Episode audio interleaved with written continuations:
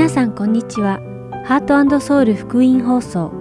10月19日の日本語放送をお聞きいただいています。このシーズンは聖書を一緒に読みましょう。行動書簡を読む。そして新シリーズ賛美歌証の歌を13週にわたってお届けします。では聖書を一緒に読みましょうをお聞きください。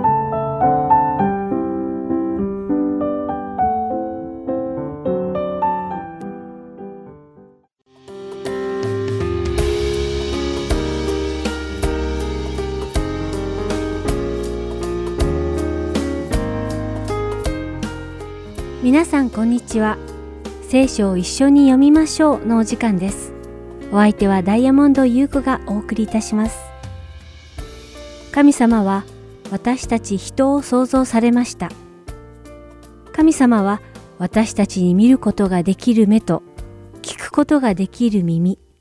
話すことができる口も備えてくださいました。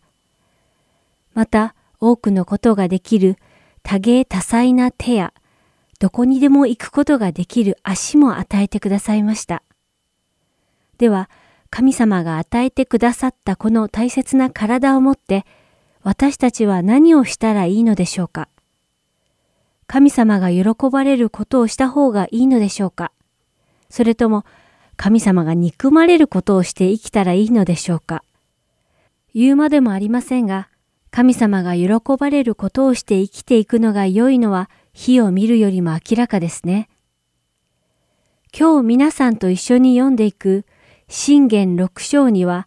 神様が憎まれる7つのことが書かれています。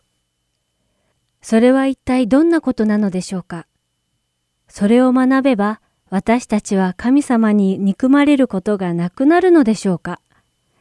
では、信玄六章16節から19節までの御言葉を読んでみましょう。主の憎むものが6つある。いや、主ご自身の意味嫌うものが7つある。高ぶる目、偽りの舌、罪のない者の血を流す手、邪悪な計画を細工する心、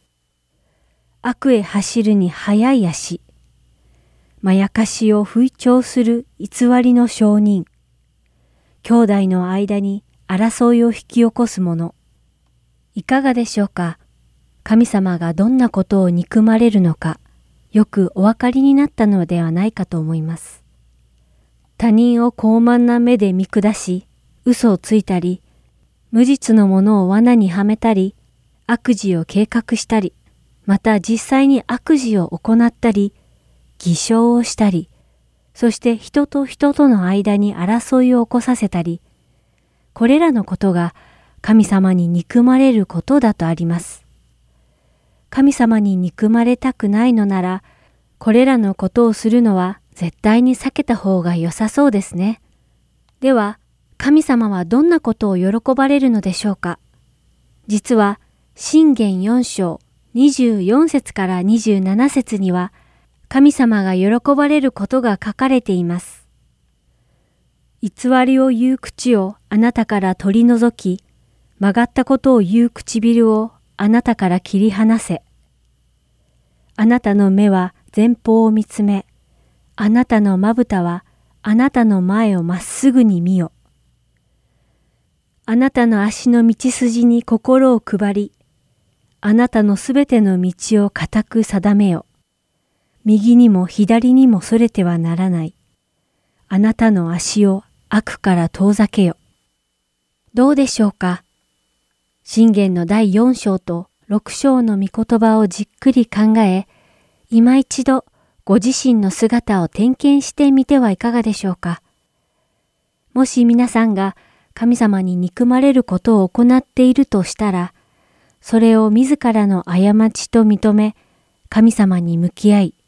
神様に愛される道を歩むことをお勧めします。そうすることで、皆さんも神様と共に真の喜びを経験されると思います。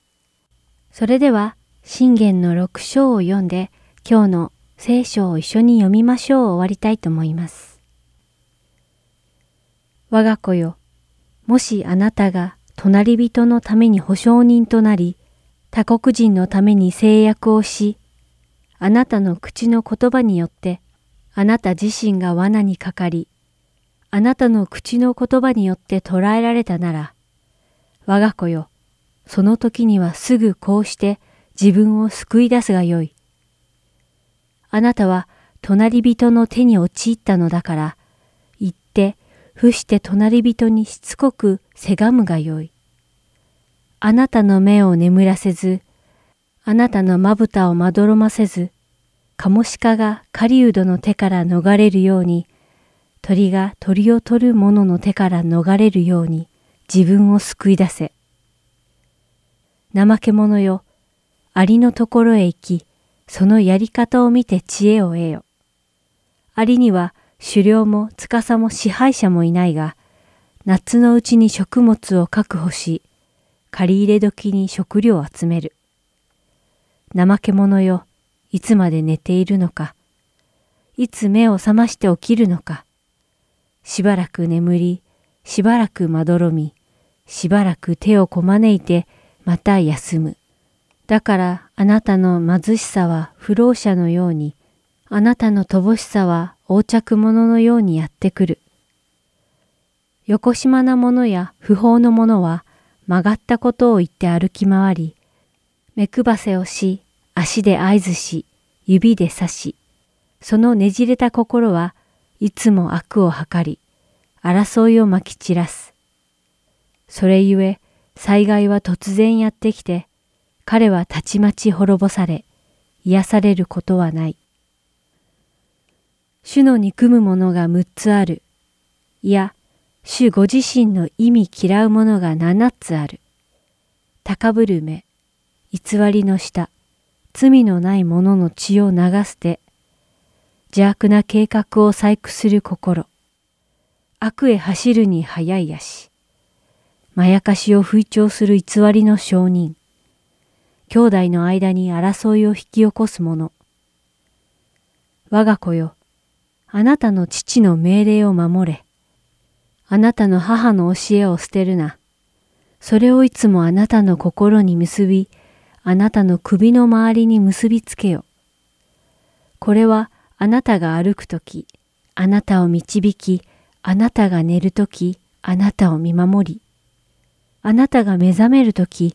あなたに話しかける。命令は灯火であり、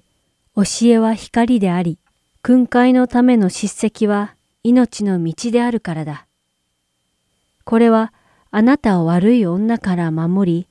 見知らぬ女の滑らかな下から守る。彼女の美しさを心に慕うな。そのまぶたに捉えられるな。遊女は一塊のパンで買えるが、人妻はたっとい命を漁るからだ。人は火を懐に書き込んで、その着物が焼けないだろうか。また人が熱い火を踏んで、その足が焼けないだろうか。隣の人の妻と貫通する者はこれと同じこと。その女に触れた者は誰でも罰を免れない。盗人が飢え、自分の飢えを満たすために盗んだとしたら、人々はそのものを蔑まないであろうか。もし捕まえられたなら、彼は七倍を償い、自分の家の財産をことごとく与えなければならない。女と貫通する者は資料に欠けている。これを行う者は自分自身を滅ぼす。彼は傷と恥辱とを受けて、そのそしりを消し去ることができない。嫉妬がその夫を激しく憤らせて、夫が復讐するとき、彼を容赦しないからだ。彼はどんな償い物も受け付けず、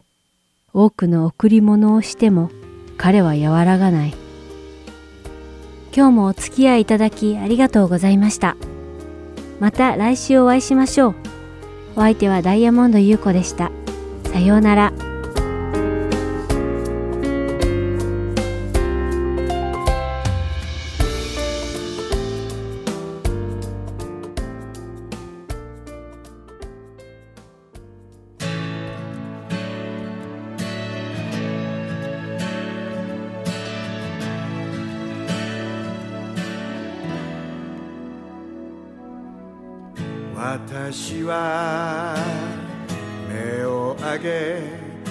山を見上げる私の助けはどこから来るのか。山よりはるかに偉大な神。跡を期待し賛美を捧げる。私は信じる。奇跡は今でもあると。私は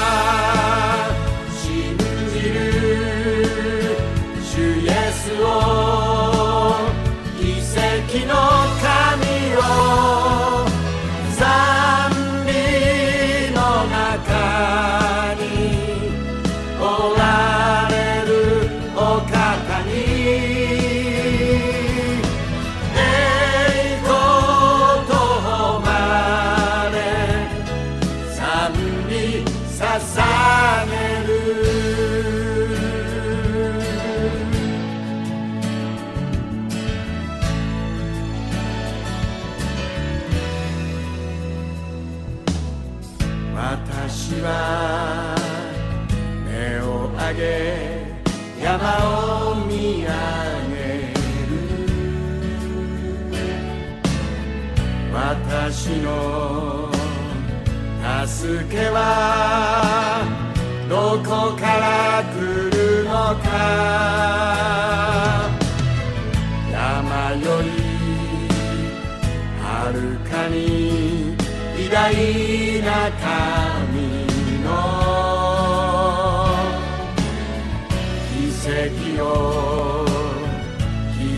し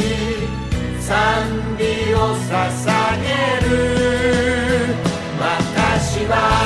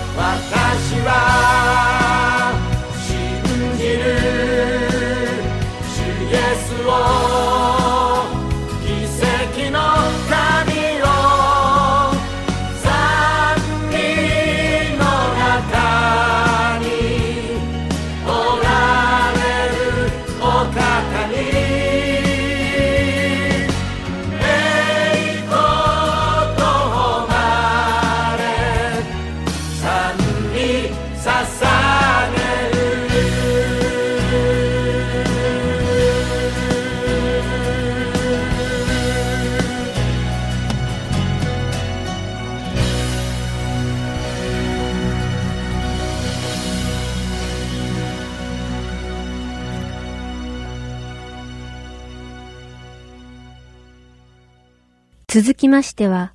行動書簡を読むをお聞きください。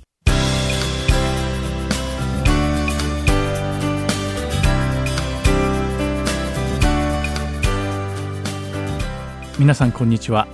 行動書簡を読むの時間です。お相手は横山勝です。今日も行動書簡が書かれた背景情報や書簡の詳細について学ぶことで御言葉への理解を深めていきましょう。さてこれまで2回にわたってパウロが自分の霊的息子と呼ぶテモテとテトス個人に宛てた手紙である。テトスへの手紙とテモテへの手紙第一について見てきました。今回はパウロがテモテへ宛てて書いた2度目の手紙テモテへの手紙第2について学んでいきましょう。テモテへの手紙第1と第2ではその雰囲気が全く違います。テモテへの手紙第1はテモテがエペソにいる時にテモテが指導者としての役割を全うできるように励ましまた教育するために書かれていました。しかしテモテへの手紙第2は殉教に直面していたパウロがテモテに残した遺言のようなものとして知られています。テモテへの手紙第1とテトスへの手紙はパウロが最初にローマの監獄から釈放された時に書かれたものですがテモテへの手紙第2はパウロが2度目にローマの監獄に収監されてしまった時のものなのです。パウロが最初に収監された時は自宅監禁や軟禁に近い極めて自由度の高いものでした。牢屋に収監されていたのにもかかわらずパウロは面会も伝道も自由にできたのです。最初の釈放から56年経った後パウロはもう一度逮捕され牢屋に入れられてしまいます。そしてこの時の習慣は前回とはだいぶ違った環境でした。テモテへの手紙第2の第2章の9節によれば厳しい拘束を受け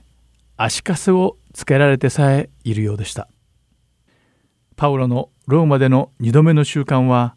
皇帝ネロのクリスチャンに対する迫害が理由であると聖書学者たちは説明しています。西暦64年にローマの大火が起こりました。この大きな火事が起きた時の皇帝はネロでした。火事が鎮火した後皇帝ネロは被害を受けた人たちのために食べ物を配り焼け跡を片付けました。しかし多くの市民は家や土地を失ってしまいました。すさんでしまった市民の心を簡単になだめることはできませんでした。それどころかこの火事はネロが放火したものだという噂まで広がってしまったのです。その噂を信じた市民たちの怒りの矛先を交わしなだめるために皇帝ネロはあることを思いつきました。この火事をローマで急速に広まっていたクリスチャンたちのせいにしたのです。そしてローマ兵はクリスチャンたちを逮捕し始めました。聖書学者たちはこれが原因でパウロが逮捕されたのではないかと推測しています。そしてこの時パウロが収監されたのは最もひどい監獄の一つとして知られていたマルメティヌスの牢獄だったのではないかと聖書学者たちは考えています。怒りに燃えたローマの人々は容赦なくクリスチャンたちを迫害しました。木に吊るし打ち叩き杭にくくりつけられて火あぶりにしたり円形競技場で民衆の前で猛獣に噛み殺させたりしていたのです。ローマにいた多くのクリスチャンたちは身を隠しました。そしてその隠れ場所の一つがカタコンベと呼ばれる地下墓地でした。このカタコンベに隠れ住んでいたクリスチャンたちは昼間はそこに身を隠し夜になると出て行って自分の畑で農作業をしていたのです。このような環境で自分がクリスチャンであると人に言うのには本当に深い信仰が必要でした。パウロは自分に与えられた地上での命が終わりに近づいていることを感じていました。そして自分の遺言として2通目の手紙を手元に書いたのです。テモテはパウロが捕らえられクリスチャンたちが迫害されていることを知って悲しみに沈んでいたようです。そしてテモテは迫害を恐れまたパウロが逮捕されて教会で伝道活動ができなくなったことを恥じていたように見受けられます。テモテへの手紙第2の第1章の6節から8節を読んでみましょう。そこには「それですから私はあなたに注意したいのです」私の暗守をもってあなたのうちに与えられた神の賜物を再び燃え立たせてください。神が私たちに与えてくださったものは臆病の霊ではなく力と愛と慎みとの霊です。ですからあなたは私たちの主を証しすることや私が主の囚人であることを恥じてはいけません。むしろ神の力によって福音のために私と苦しみを共にしてください。と書かれています。使徒パウロは恐れてパニックに陥ってしまっているテモテにテモテは神様から証明されていることを思い出させているのです。パウロはテモテに伝道活動に戻り信仰を持って働き続け正しい教義に固く立ち福音のために迫害に耐え聖書を信じ福音を説くことを続けてほしいと励ましているのです。テモテはパウロの教義を熟知していたのでパウロはそれについての詳細を書いていないのです。その代わりにパウロは2人で共同作業をしている時のことについて触れテモテの福音に対する証明の日を最年少させたかったのです。パウロはテモテにキリストに従って生活する者たちは迫害されるのが当たり前なのだと語っています。だから迫害を恥じたり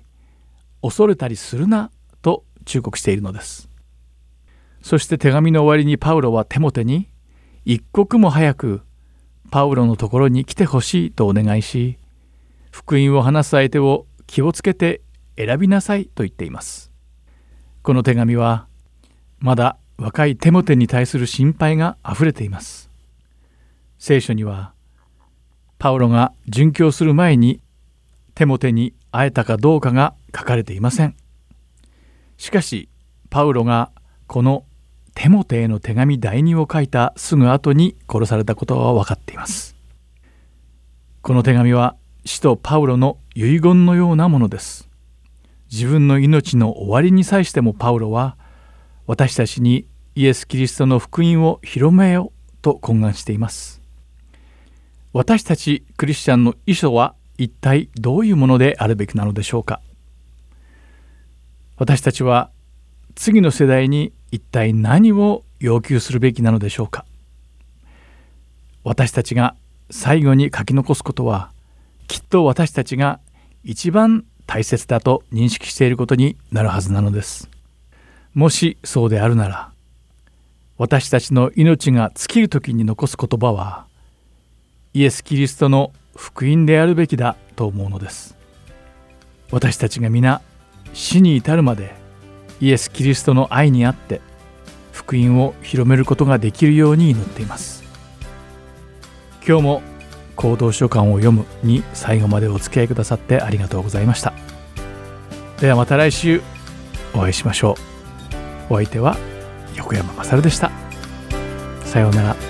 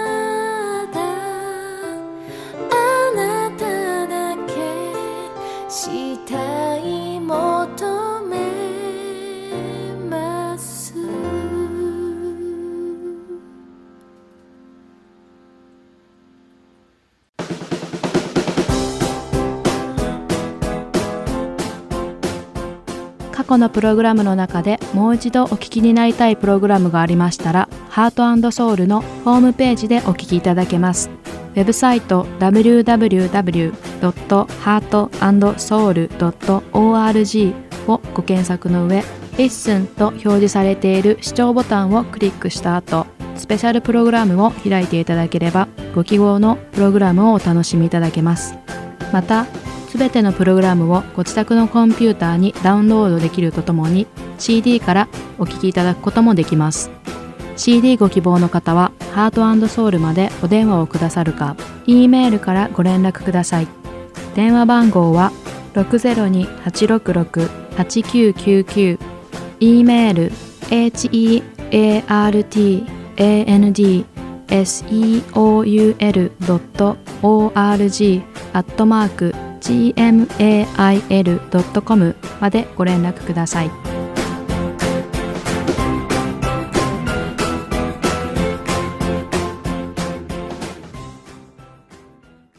次は賛美歌証の歌をお聴きください。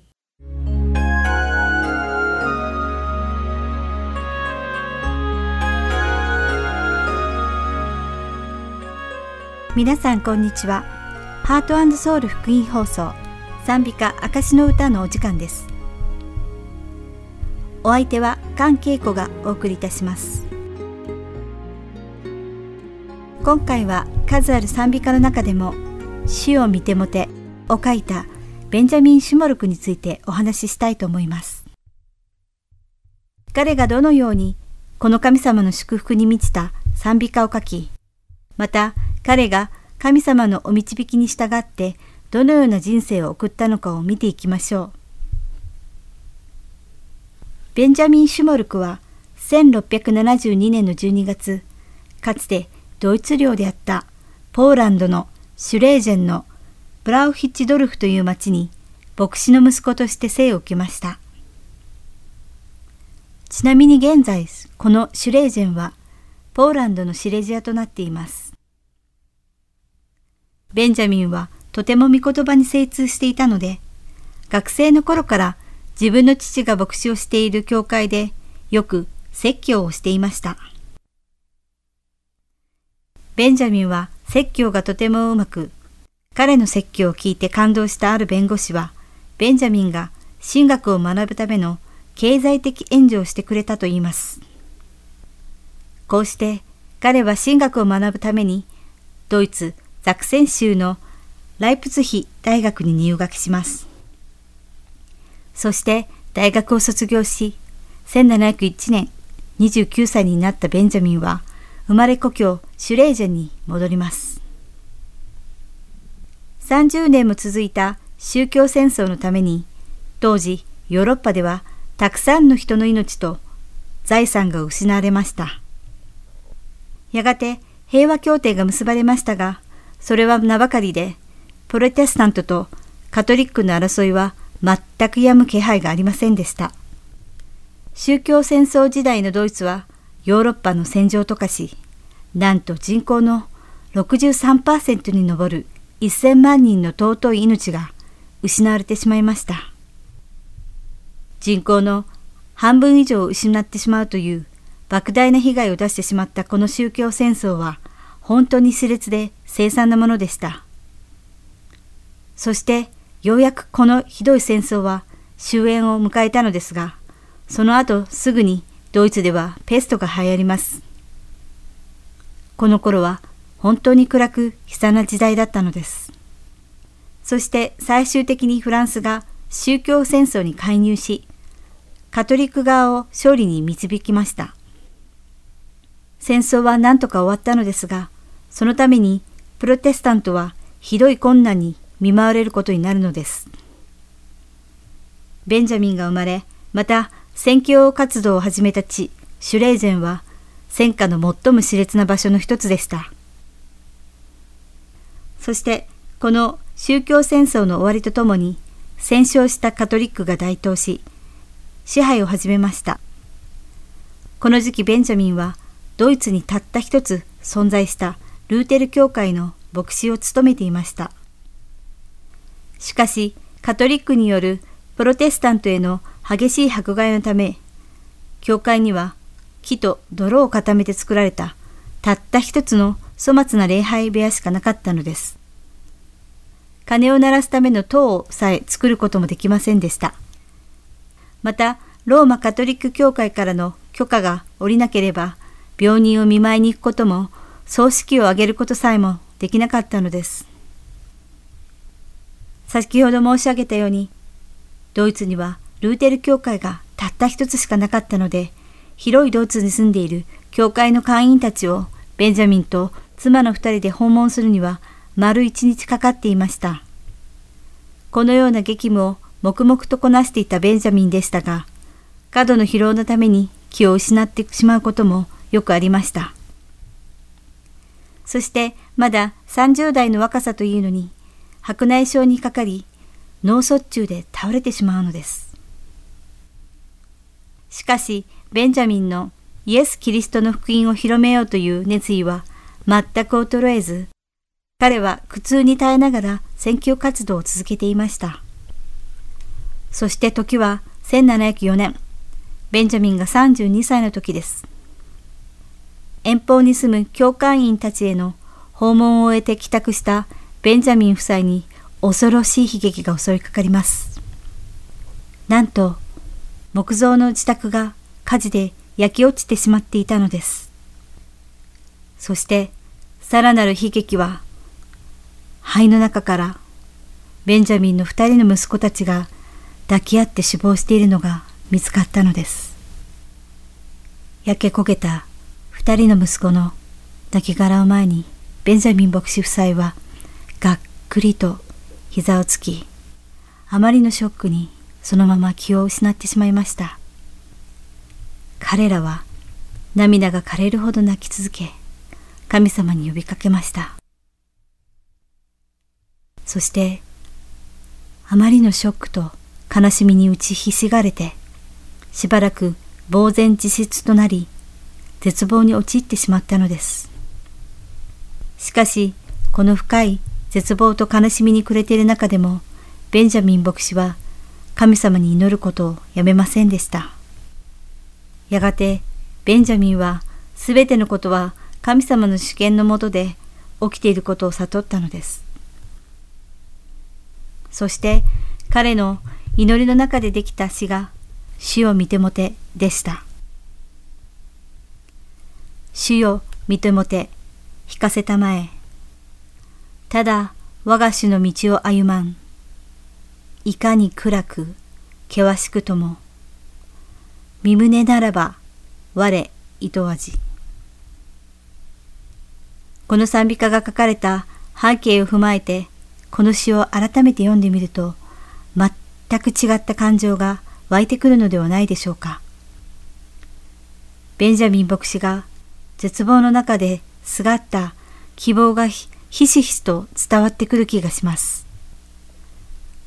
今、私たちがこの賛美歌ができたいきさつを語ることはいとも簡単ですが、ベンジャミン牧師夫妻にとっては立ち直れないほどに心が折れてしまうような絶望だったことは想像に難しくありません。二人の息子を同時に突然失ってしまった絶望と悲しみに暮れる中、ベンジャミン牧師は祈りました。そして彼はイエス様が十字架の苦しみの前にゲツセマネでなされた祈り方をこの詩の主題にしたのです。イエス・キリストは父なる神様の御心にすべてを委ねられました。ベンジャミン牧師はイエス・キリストが父なる神様の御胸が自分の人生においても行われることを望んでおられると気づいたのです。すると同時にベンジャミンは喜びに満たされ、自分の命を神様に委ねたいと強く心に決めたのです。そしてそれがこの賛美歌の詩となったのです。ローマ人への手紙第14章の8節には、もし生きるなら主のために生き、もし死ぬなら主のために死ぬのです。ですから生きるにしても死ぬにしても私たちは主のものです。とあります。2019年、世界の人口は77億と言われますが、その多くが自らの意志に従って生きています。しかし、天の御国には唯一神様の御胸しかありません。主の御胸は過去に全うされ、今も実現し続け、未来にも全うされるのです。よって、この世にいるすべてのクリスチャンは、このベンジャミン牧師のように、神様の御胸が自らの生き方を通して全うされることを願うべきではないでしょうか。この一週間、私たちが自分の人生が自分のためにではなく、神様の御胸が全うされるために用いられることを願い、生きることができるように祈ります。ではまた次回、賛美歌、証の歌でお会いしましょう。お相手は関係子でした。さようなら。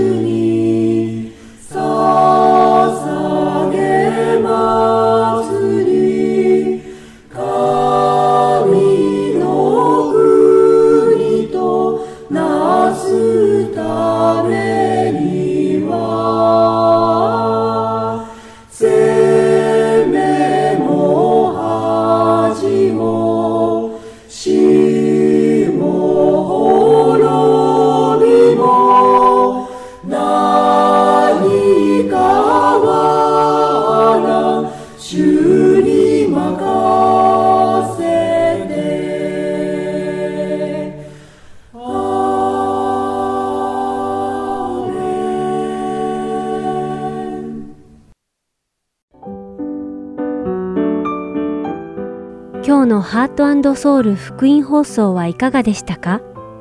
最後までお付き合いくださりありがとうございました。また来週お会いしましょう。